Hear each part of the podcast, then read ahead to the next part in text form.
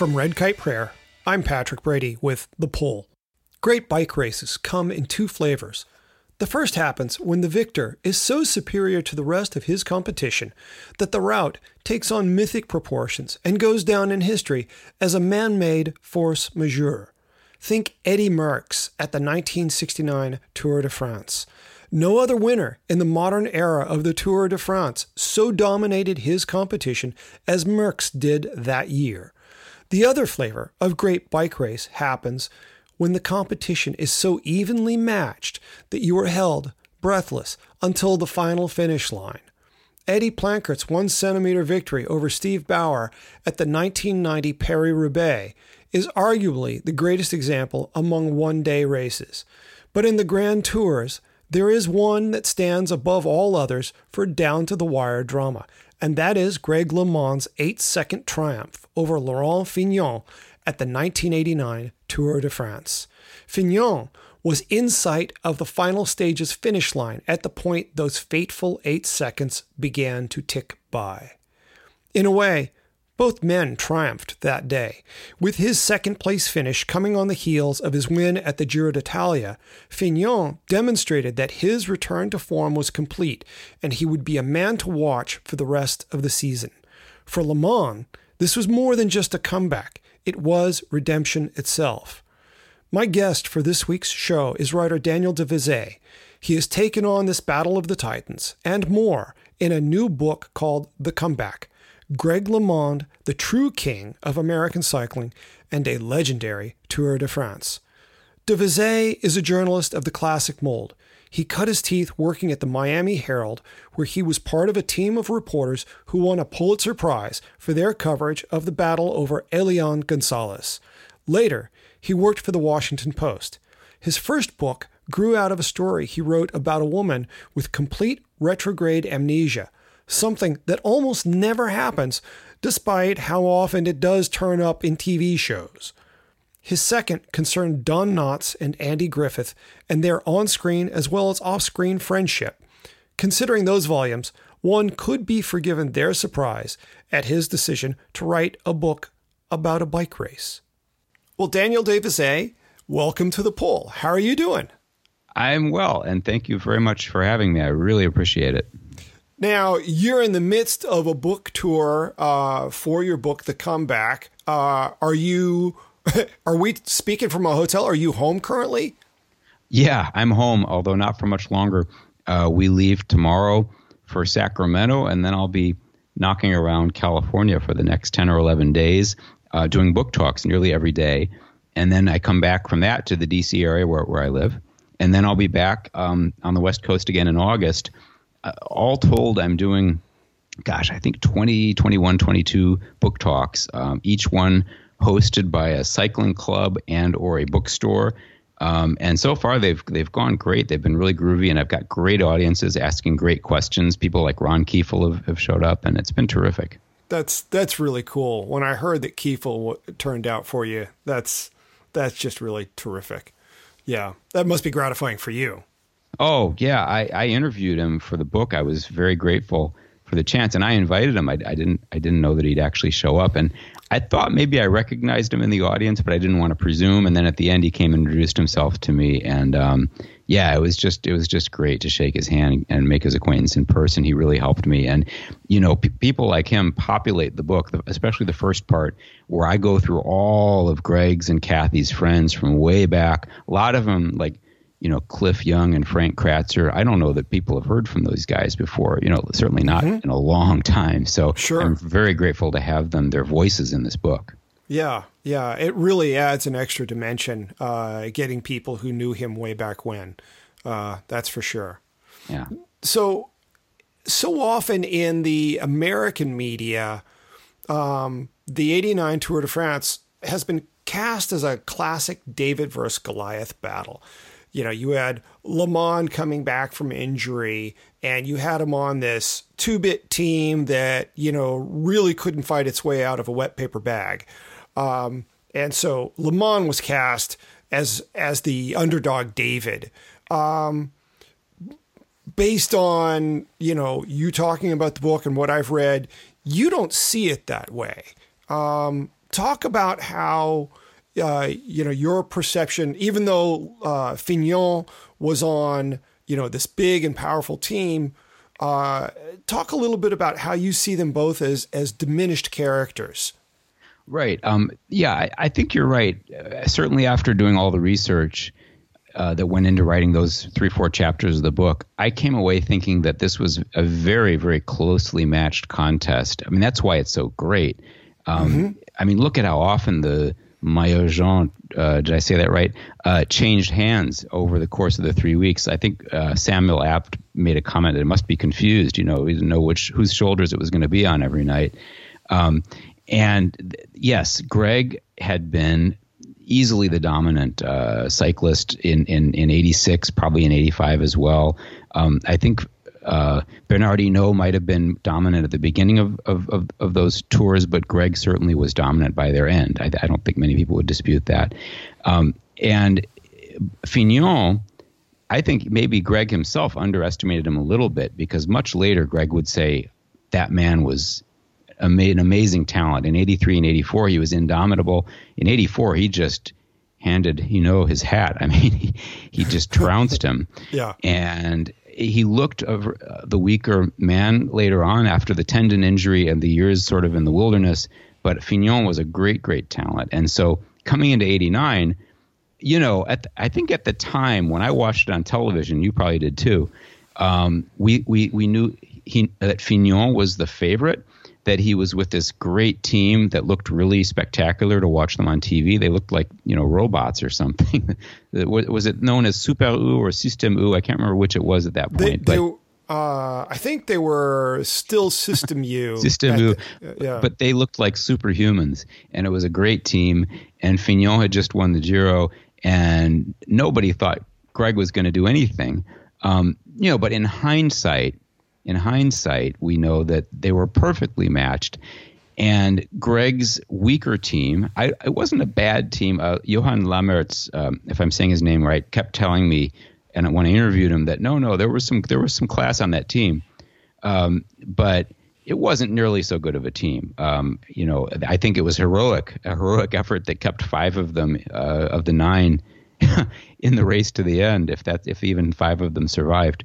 But yeah. where where Greg's weaker team really showed up was in Greg's riding style, which which Fignon kept criticizing. He was like, "Well, Greg is not acting like a leader." Well, he couldn't act like a leader. He didn't have a team, you know. So he was just tagging along with whoever were the strongest riders on any given day, and his teammates were not among them. you know, yeah. Does that all make sense? I mean, it, oh, it, it, no, it's, it's, it's totally the case. I mean, the yeah. best rider on his team was Eddy Planckaert, who had yet to win Paris Roubaix. You know, so I mean, you couldn't really look to him as like, you know, oh, this guy's a badass at the classics. He's not yet a badass at the classics. No, uh, so so it was a, a, a very strong rider, much stronger than we thought with a with a, a mediocre team, um, heroic but but but middling, against Fignon, who I think was just about Greg's equal, but had a much stronger team. So it, it was it, I, yes, you're right that it was much less a David Goliath battle than we all thought it was at the time. You know, hindsight has shown that not really to be true. Yeah, yeah, agreed. Um, okay, so LeMond, there was a uh, you know a number of years where he was America's most beloved cyclist.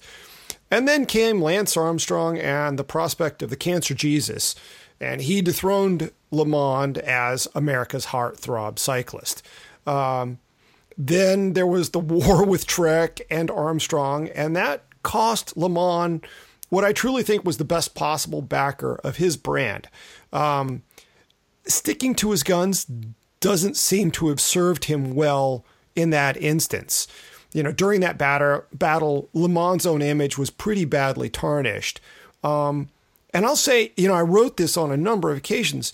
At some level, I really couldn't understand why he couldn't just keep his mouth shut given what was at stake. And I'm really curious about your impression of him and that era. How much of him speaking up, continuing to speak up, even after John Burke at Trek told him, just shut up, just shut up, please, would you just shut up? How much of him speaking up was a matter of pure principle versus this more emotional reaction at the thought of being dethroned by a cheat? well, um, there were these talking points that I guess circulated against Greg during those years from a very powerful, you know, company he was going up against. Uh, you know, the, the team, Armstrong's team, was a big, you know, very powerful, influential organization. And my my understanding is they were trying to portray him as kind of a whiner, as somebody who was sort of jealous, sour grapes. You know, didn't want to get displaced by this other guy. Um, but I think, in truth, uh, I don't think. Uh, first of all, I don't think Greg did speak up all that much. I mean, he said a few very, very important, very critical, very controversial things. Right. Uh, the, yep. the the first and foremost ab- among them being the greatest fraud quote to David Walsh. But Greg, if he were on this call, would point out very quickly he did very few interviews in those years. He barely talked to anyone in the press you know, I think I think he said there were years when he did did maybe one, two, three interviews the whole year. So it wasn't that Greg was yapping, opening his yap left and right. I think what would happen is that when he would open his yap, he'd get into all sorts of trouble. And it only really was only a few comments, you know, spaced a year or two apart that got him into this storm, this this windstorm sure. of uh, of trouble. And and but but the reason why it, it caused so much trouble was was who he was. Um, a New York Daily News columnist made the very very um, smart observation that for Greg LeMond to say anything at all against Lance was kind of like Hank Aaron, you know, trashing Barry Bonds. Yeah, yeah. In, it in was baseball, it was unseemly. That's for sure. Um, I remember writing a piece in which I said, you know, I, I wish he'd just stop talking about Armstrong because, you know, he's not actually doing anything to really tear down Armstrong, but he's harming his own reputation in the process. Uh, you know, we're we're losing a champion, and it's not the one he thinks it is. Um, so it yeah, it, it yeah. was it was the sort of thing that struck me as really unfortunate. Um, I mean, I remember being in the room when he sat in.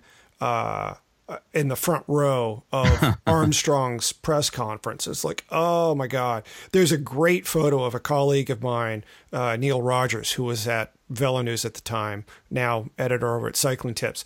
And this this shot of Neil sitting next to Greg, he's so uncomfortable. You can see him just wishing he could crawl out of his skin for it. Um, and I was toward the back of the room, and you know, it was just one of those things. It's like, oh, should we go get the fire extinguishers now or wait? Mm-hmm. Well, uh, yeah, I mean, you you understand this this whole sequence of events in a way that I probably never will because I wasn't a reporter in the cycling press at all during those years. I'm looking back at it and trying to look at it from Greg's perspective. Mm-hmm. I think th- there were some things motivating him. I mean, one thing is he probably might have felt a little more at liberty to to lob some of these criticisms than say a member of the cycling press you know who has to get keep, keep access to, to Lance when it's all said and done. Um, I, I, know at one point, uh, supposedly Sam Abt from the New York Times uh, told Kathy, and she said this in a deposition, that he confided in her that you know I can't write critically about this source if I want him to still be my source, you know. Yeah. But I guess Greg felt more liberated to do that. And then, two, um, I think that he had this kind of righteous indignation that might have gone back to remember, he's a survivor of sexual abuse, and I think that he felt a really powerful sense that cycling kind of purified him, kind of, it was something he could feel good about, that he could feel pure about, could feel clean about. And that he really took great pride in the fact, I guess, that he'd that he'd raced clean and that he'd been a natural talent and had and had and had exploited only his natural talent and nothing else. And it, it seemed like he was sort of more and more indignant at the thought that the, some of these other people in the peloton were were using artificial aids to to get onto the podium, you know, and that he didn't need them. And so I think everything you're saying is right, uh, but but it is worth repeating that I mean, I read, God, every article I could find that quoted LeMond in that entire 12 year span, and there weren't that many of them. he didn't give all that many mm-hmm. interviews. People kept seeking him out, you know, and, and once in a long while he'd say something, and then he, and then it would all start over again. Yeah, well, and then there was the fact that if he did say something, you know, it would be quoted in 14 papers. You know? Oh yeah. yeah, because he's the Hank Aaron, you know, right. of of, psych, of American cycling, and and Lance was the uh, the Barry Bonds or the or the A Rod or whatever. Yeah, Okay. Well, so despite that period, you know, LeMond has now emerged as the victor. Um, it's a victory, the victory that didn't include a solid manufacturing partner for his brand. So it's maybe not the win that, you know, some of us would like to see for him or that mm. he probably feels he deserves. Um, considering how his reputation was bruised in that battle, how did you get interested in telling the story and what made you think that the time had come where A, both a publisher and B, an audience would be interested in the story? Um, you know, I'll, I'll, at least give you credit for saying I think the book's publication is remarkably well timed. This is the time to do this book. But, um, you know, yeah, where, what transpired for you? Right. No, that's an excellent question. Well, first of all, I'm I'm thinking in terms of writing, like books with capital B. I wasn't thinking in terms of obviously like a cycling book. I just wanted to come up with a really good story. Mm-hmm. I mean, th- that's what the boys in the boat in the end. That's what it is. It's a really good story that happens to be about rowing. You know, um, Seabiscuit is a really good story that happens to be about horse racing. Okay, um, setting aside how my writing is, uh, you know, because I'm not going to judge my own writing. Just the story, the story at hand here is a wonderful, incredible story. You know, uh, the, the the story that Greg LeMond went through over the past oh, 50 odd years is just a remarkable, remarkable story, yeah. and that's why I wanted to tell it. And I'm looking at this shelf of books in front of me here. You know, Slaying the Badger came out a half dozen years ago. It's a wonderful book about the 85 86 tour, about the conflict, which, and it's a great conflict between Greg and uh, Hinault. Yep. Um, and it's a fabulous read. But in, in my in the in the sort of world of my book, it's just one great conflict, and then there's a bunch more, you know, ahead uh, beyond it. Um, I, I wanted to keep going after that. I wanted I wanted to tell the story of the greatest tour in history, '89, at the eight second uh, tour, you know, the eight seconds that Fignon kept counting out, you know, one, two, three for the rest of his life because he was so dazed at having been beaten by eight seconds. That was the main thing I wanted to get into a book. Um, and I, I, was walking around in my in my my neighborhood and just thought, man, this LeMond thing would make a great. It's just a great story. And then the whole conflagration with Lance Armstrong after Greg's career is over. That's another part, gr- amazing, gripping fascinating piece of the story. So you've got yeah. just this sequence of phenomenal conflicts that come into this man's life, this man being Greg. And I know that people who are really passionate cycling fans know all this stuff, but even they haven't seen it all in one place. You know, uh, Richard Moore, who did a blurb for me, and it was very nice of him to do that, made the point that this is the first time Greg's whole fascinating, almost unbelievable story has been laid out, you know, between two hard covers. Yeah, I mean, when you when you start to break it down, you know those big events of his life as as if you look at them as chapters, it's like, good grief, who would want to ride that roller coaster? Yeah, yeah. Um, uh, somebody asked me the other day whether Greg realizes how much crazy stuff has happened to him, you know, and how he's still standing. And I, I never specifically asked him, "Hey, man, Greg, do you do you realize?" How, how, how much of a roller coaster your life has been? I never specifically asked him that, but I should. The next time we talk, I'm gonna. well, it's one of those sort of vaguely unanswerable questions. It reminds me of when uh, Paul McCartney talked about uh, an interviewer once asking him, you know, so what's it like to be a Beatle? And he turned around and looked at the guy. I was like, I, I don't know. What's it like not to be a Beatle? you know, it's all he knows. I mean, yeah. you know, Greg LeMond's life is is Greg LeMond's life to Greg LeMond. Um, it's just his life. Uh, you know, he he hasn't had any other sort of life. So uh, it's it's an interesting thing to contemplate for sure. Um, so uh, this podcast, um, when I launched it, I told people I wanted it to be a lot about craft. And while a lot of people I interview are frame builders, I'm interested in craft beyond that. So, one of the reasons I wanted to talk to you was about the craft of writing a book. You know, I know most of the world thinks that writing nonfiction is like writing fiction, that you sit down at a desk from eight to five every day for a year, and at the end of it, you have a book. Um, now, I'm going to guess that given you already had uh, two books out, you had a good agent. So when you started working on the proposal and told your agent, um, "Hey, I'm working on a proposal about a book about a cyclist," huh. what sort of reaction did you get? Huh. Well, my agent, my literary agent is Deborah Grosvenor, and she discovered Tom Clancy, and that's wow. and she's and she's a great agent of kind of guy books, especially like books with amazing daring do and really gripping ups and downs in them. And I think she likes a lot of the same stuff that I like. I'm sure she's better read than I am. But when I presented it to her, I didn't necessarily present it like I'm going to do a cycling book. What I, what I said is I'm going to do a book about Greg LeMond. And you know, I said, Deborah, you know, you really you really prize stories that that have lots of ups and downs in them. You know, uh, lots of uh, conflict, lots of obstacles to overcome. And I said, well, wait till you hear about this guy's life. and, and, I spent a few minutes, probably over coffee or maybe half an hour, just walking her through all that had happened to him. And bear in mind, it's hard for you and me maybe to appreciate this, but she didn't know the half of it. And and most people who aren't really passionate cycling fans don't know the half of it. And when I was finished telling her what all this man had been through, she was she was thrilled. You know, I mean, we we both kind of heaved sighs of sorrowful sighs over what poor Greg went through.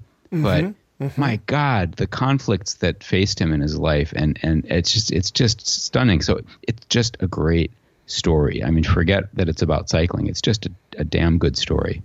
So if I understand you correctly, you, you, went out for coffee with your agent and talked your way through before even actually writing a proposal. Oh yeah, yeah, yeah. Um, I don't know how other narrative nonfiction writers do it, but I wouldn't get past, uh, you know, a few pages worth of writing without my literary agent thinking it was a good idea because I don't want to waste her time or my own. I, um, yeah, with this book and the last one, come to think of it, and probably the one before that, and my next book actually, uh, I, I start out with something much shorter, like a pitch that might be five, six pages that you could read in 20 minutes. And if, if, if I don't have your attention by then, then forget it. okay. Okay. Um, so, how long did you spend researching the proposal uh, that ultimately went to Atlantic Monthly Press?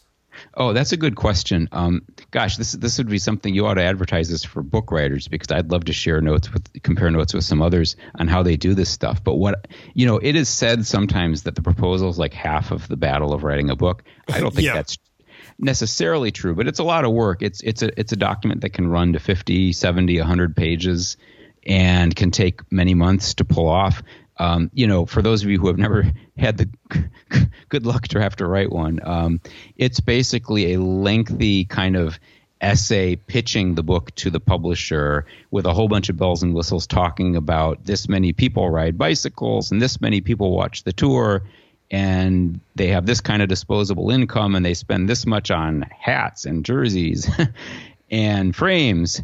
Um, and and then you also summarize the chapters that would be in the book, so the person has a the publisher has a real good feel for what exactly it would say, mm-hmm. and you you often write a couple of chapters all the way through sample chapters, so that all took I would say, gosh, three, four, five months, and I did a lot of the the interviews that would end up populating the book, at least initial interviews right then and there. So by the time I'd finished my book proposal, which means the book wasn't even a thing yet, I'd already interviewed like Andy Hampsten and Phil Anderson and probably Greg and Kathy. I can't remember if I'd spoken to them yet, but uh, Bob LeMond, the, you know, the father, a bunch of other people. I'd done dozens of interviews even before the book sold. And to anticipate your next question, um, two two publishers uh, ended up kind of bidding on it, and uh, Atlantic Monthly Press, which is to say Grove Atlantic, was the one that we went with.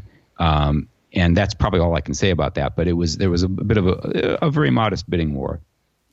Any bidding war is a good thing, I suppose. Any bidding war is a good thing in real estate and in books. Yeah, yeah, very cool. Uh, so, based on my perusing your footnotes, it appears that you spent at least two years conducting interviews for the book. Um, I'm curious, you know, you, you say you spent several months working on the proposal once you had your agent uh, interested. how how much more time did you spend researching the book overall and then writing it? And you know, uh, I'm I'm guess I'm I'm curious about. Uh, yeah, just the overall time commitment. Yeah, well, it's a lot. I, I, I you know, I, I think that if you if you divided the amount of money you get for a book by the hours you spend on it, Ooh, don't do that. Don't. I won't do it. I won't. yeah, it actually has to. You'd have to put your hands over your ears. But um, I spent an entire year writing, just write, you know, reporting and writing one chapter at a time. So if it was February, I'd be working on Greg's racing career as an amateur in California. If it was May, I was working on the Slaying the Badger era. If it was August, I was probably working on 89. If it was November, I was working on uh, the Lance Armstrong era. But it's not quite as clean as that. I think the, the proposal was sold around the end of one year, which is to say I'd already written some of the book by then. And then I spent the whole next year reporting and writing it. And then I think the manuscript went to the publisher in maybe March of what would be 2017, uh, so uh, March a year ago, after maybe 15, 18 months of kind of nonstop writing. And then it's it's it's a slow process. You know, it was another entire year before the book would publish, and during that year, well, you're editing, you're uh, proofreading. I proofread the entire manuscript all the way through twice, just looking for mistakes. Mm-hmm. Um, you're you're doing footnotes, and I've got pages and pages and pages of endnotes um, gosh, there's so much that you're doing after after the book's in, and then you're also, if you're a writer, you're also thinking about what you're going to do next and planning out your book tour. Right, right. Wow. Um, so, um, boy, where where to go with this next? Um, how often were you able to sit down with your subjects in person for the interviews versus doing stuff by either phone or email? Yeah. Um, well, my, my budget, for, for reasons I was kind of hinting at earlier, my budget was a little bit austere. I was trying not to spend huge amounts of money uh, in preparing the book. So, where possible, like with Phil Anderson, I'm not going to go to Australia for that. You know, we talked on Skype as I'm talking to you a number of times. And like Andy Hampsten, we talked on the phone a, a great many times. You know, I went up to New York to meet with Kent Gordis, uh, Greg's childhood friend, in person. Mm-hmm but I didn't fly to Reno. I interviewed uh, Greg's father and his sisters by telephone, you know, over and over, and, and followed up on by email. Uh, I, I did travel and, and and met in person with Greg and Kathy every time I met with them. Um, I don't think we, to this day, I don't think we've ever actually had a telephone interview. We, it's all been in person. That was important to me. Mm. Um, yeah, but uh, yeah, I, I, I, mean, I did hundreds and hundreds of interviews on the phone, on the Skype, um, where possible in person, but I wasn't going to break the bank to like, you know, go to Europe and try to like track down Alain Galopin there when he was very gracious to talk to me many, many times on the telephone. You know, uh, Otto, uh, the uh, the soigneur, uh, the trainer, mm-hmm. Otto spoke to me a number of times, and it was always on the telephone. You know, he was in Mexico. I, I couldn't afford to go to Mexico to talk to him, so we just talked on the phone. Yeah, yeah, wow. Um, some of the magazines and newspaper articles that you found for your research draw quotes that are, you know, certainly ancient by cycling standards. yeah. Um, yeah. You know, I mean, the Reader's Guide to Periodical Literature, one of my favorite locations in any library, you know, will will serve you well on newspapers and certain magazines. Mainstream but, stuff. Yeah, yeah. Uh, i.e., not Velo News. I mean, how no, did you track yeah. down old copies of Winning magazine? well, that's an excellent question. Um, I I bought a bunch of magazines from eBay uh, sellers in Britain and France, like stacks of them. Uh-huh. Um, there were some magazines, and Winning is an example that are housed at the Library of Congress. And so I made a bunch of trips, and that's that's a, a, short train ride for me. I made a number of trips to the Library of Congress and read and photographed or copied um, many many issues of Winning magazine. Um, actually, Velo News was one that I had a particularly hard time finding. I don't think there's a library within a thousand miles of here that has copies of Velo News. In the end, I wound up sort of cobbling together clippings of that pub, of that you know fine publication, uh, really definitive, uh, from their their book, uh, Bicycle Racing in the Modern Era. Uh, had some of them, and I, I was able to kind of beg, borrow, or steal a few more. And I have this uh, great friend, Mark uh, Linen here in D.C. who who who lent me some uh, CDs of interviews in Ireland and stuff like that. And then for video, wow. for video, it's all on YouTube, which is wonderful. I mean, not every last thing, but a lot of what I needed. And you'll see in the end notes, you'll see, you know, so and so's YouTube page is where I would see like stuff from 89, even the 82 worlds uh, where Greg and Jock Boyer have a kind of thing, the kind of a conflict. That's on YouTube. You can find it right on YouTube. Yeah, it's it's remarkable. Uh, I, I still kind of reel every time I think about how the number two search engine in the entire world is YouTube. Um, you know, yeah, like, oh yeah, powerful stuff, huh? And and my pop and I had recorded uh, the tour and also the race across America and Olympic stuff back in the 80s. So some of it I actually had on videotape. I mean, it was pretty scratchy. nice. Yeah, yeah. But uh, I have it. Did you have to go to a Salvation Army to find a new VCR? That's what I had to do last year. I, actually, more than once, and then I found a gizmo from China that would that would allow you to copy off the videotape into your computer. So I did that with all this stuff. Ooh. So I was able to play it in in a file after recording it once. Oh, very cool. Uh, so your father uh, uh, was Belgian. Uh, sorry, he's no longer with us. Um, I am to understand a big cycling fan, um, and not just a fan. He was reasonably accomplished in his own right. Um, some of your source material uh, was published only in French. Um, did you require help, or be, by virtue of being um, uh, the son of a Belgian, did, do you speak French?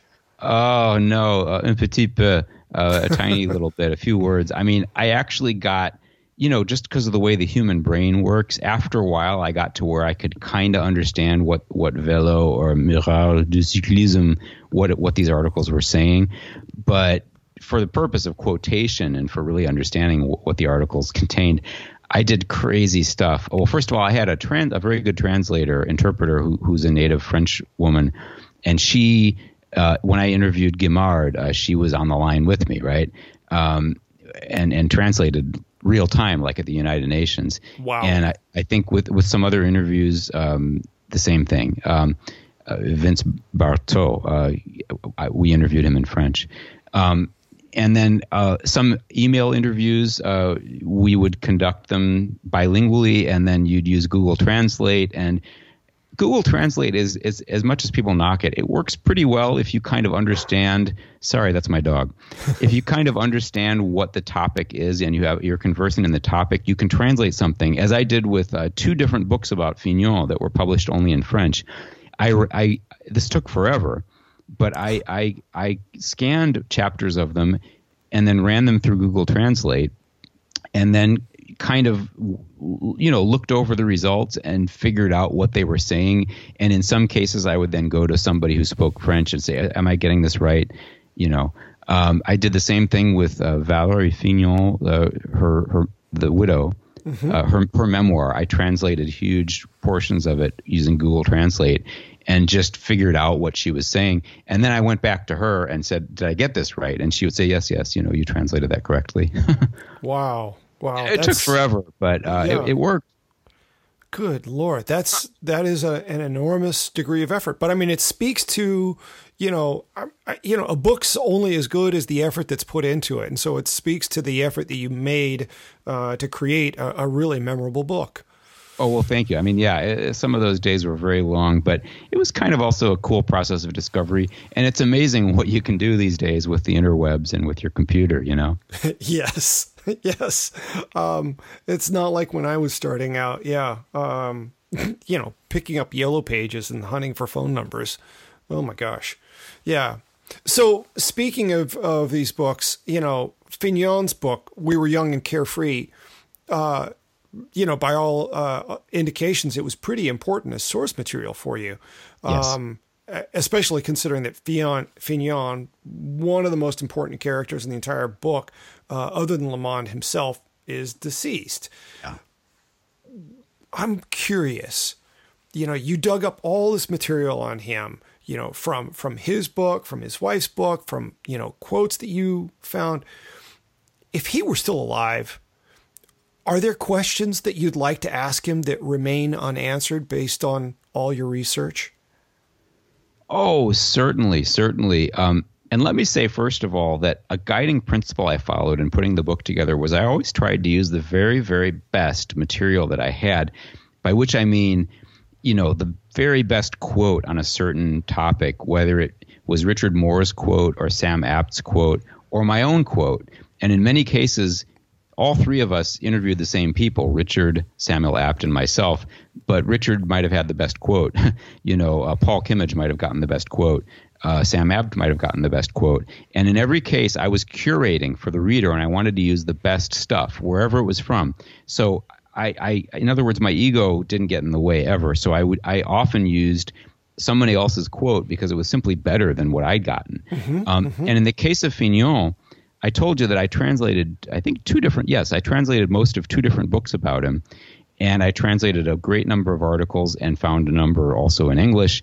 And Laurent's own voice usually was the best and the most trustworthy, the most reliable. So I quote him from his memoir over and over again because there's simply not a better source uh, to tell his story. And I, I, did it unapologetically. I mean, that is his voice screaming out from those pages. Mm-hmm. Um, and yes, damn right, I would have loved to ask him did he in fact hold on to the uh, photographer's motorcycle you know uh, on that one stage in the 89 tour when both greg and Andy Hampsten told me they saw him hanging on, and the race officials were watching and they didn't disqualify him, which apparently they should have done.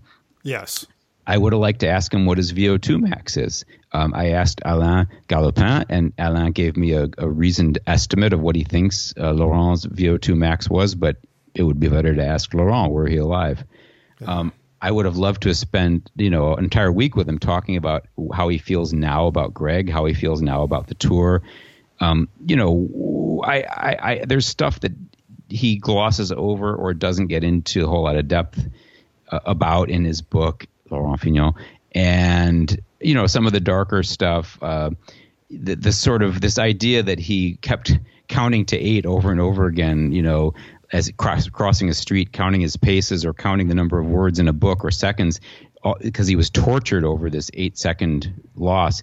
I don't believe that he really asserts that in his memoir, and I can understand him not saying it, but I would have liked to know more about that, you know. But I, mm-hmm. I, I will never get to. Yeah. Oh, a shame. Uh, what a loss. And I, I, you know, it's one of those things when I picked up your book and was reminded that he died at 50. Uh, it's like, holy cow. I, I, you know, I remember he died young. Um, but I guess maybe in part because I have passed that milestone myself and I think about how much of my life I've I've yet to live, at least in terms of what I want to do. It it filled me with a a, friend, a fresh sense of tragedy for the loss of him. Yeah, um, yeah, yeah, me too. So when you embarked on this, how much did you know about LeMond and certainly about LeMond's conflict with Armstrong? Um, I knew that Greg had won the three tours. I knew that he'd come back from injury. I had no idea how serious the injury was, how gravely injured he was. And I knew very little about the final years of his career. I, I didn't know how much he'd sort of suffered and, and this sort of mysterious decline that had happened, and, and then in hindsight, why it happened. I wasn't really tuned into the tour in the early 90s uh, uh, because there didn't seem like there was anybody to, to cheer for me, you know? okay. Sure. Sure. Wow. Uh, well, I mean, I guess things have turned around for you in, in terms of uh, researching this book. oh yeah, I mean, I went all the way back to uh, my childhood's, you know, going to Northbrook to the track and watching the track races, and I've been looking up these people who I cheered uh, in the summers, you know, back in the '70s: uh, Eddie Van Gys, Danny Van Haute. Oh, um, uh huh uh, uh, John van der Velde, who has a rather well-known son. a little um, bit, yeah. And pe- names like Piepenhagen and Kavanaugh. And you guys don't know who these pro- people are probably, but uh, you know who some of them are. but these were the heroes, you know, my my heroes when I was a kid. Uh, yeah. If, if I keep saying to people, if there'd been posters of them, I would have had them on my wall. Very cool. So you were following track racing more than road racing back then. Oh yeah, I, I, I, saw some road races. I covered some later as a reporter, but yeah, the weekly ritual was to go to Northbrook and watch the track races, and my father and I uh, did that for years and years and years. Wow, very cool. Uh, tell me about your dad as a cyclist. Well, um, there's a piece that I wrote for the Chicago Reader that recounts a crazy story. Um, when my father came to America in 1935 with his little brother and his father from Belgium, uh, for some insane reason, they chose to ride their bicycles across the continental United States. And they rode from somewhere in New Jersey to somewhere in California over, I want to say 40 some days. That was Jacques' recollection. Jacques, my, my late uncle Jacques. Mm-hmm. Uh, they did about 70 miles a day. I, I don't know how the math works out, but it would have been 40 or 50 days, maybe 55. And my grandfather, being who he was, he kept holding press conferences when they would arrive uh, in Pittsburgh or in Chicago and say, you know, we are on a cross country cycling trip, you know, and, and he'd get them, he'd get the press coverage and, and the little boys would pose. And the point of the article that I wrote for the Chicago Reader is that I'm pretty sure that at that time they were the youngest people to make that, that trip. Wow. Uh, you know, since then, I think maybe some kids have done it, but not in the 30s, not in the 20s. Yeah. So after that, after that, my father became a very serious amateur cyclist. Um, he won a, a, number of races. I, he told me he briefly held the national amateur record for the distance of 10,000 meters. And I don't know if that would have been on a track maybe or on a road, but he, he, he remembered that. And he was, you know, he was a very gifted cyclist. He finally went into a sort of a, a big boy job and uh, became a, a, sort of a, an urban scientist, a demographer, and stopped racing. Uh, and he he died in 2004 as a, a well-known urban urbanologist in Chicago, and very few people knew that he'd ever been a racer. Wow. Well, I'm I'm sorry he's no longer with us. Uh, sounds like a f- truly fascinating guy, uh, and I can oh. see where you get your love for it from. Yeah, definitely. Uh, you're going to need to cough up a link for us because I want to link that uh, link to that story for our readers. Oh, yeah, sure thing. I'll send it to you uh, when we're done with our interview. Okay. So now, speaking of tours, you're doing a one of your own, uh, a tour for this book. I'm curious. Uh, now, you're going to be at Copperfields uh, here in Santa Rosa pretty soon, so I'll come out and see you there. But, you know, with stuff like this, sometimes people do an actual reading from it. Sometimes they give a talk. Um, what's what's this evening look like? Right, um, right. We're leaving tomorrow, uh, going flying to Sacramento, I believe, and then I'll be in Reno, which is where Greg LeMond's father and sisters live, on the fifth, and from there to uh, Grass Valley, which is basically Nevada City, I believe, on the sixth. Yep. The, the Bicycling Hall of Fame on the seventh, which is an important day on the calendar. Uh, I think that's the first day of the tour, and then from there to Campbell, which is outside San Jose, uh, Santa Rosa on the 9th, Berkeley on the 10th, Danville, California on the 11th, uh, Irvine, the Irvine Ranch Water District Community Room on the 12th. Oh, and, that must be the Orange County Wheelman.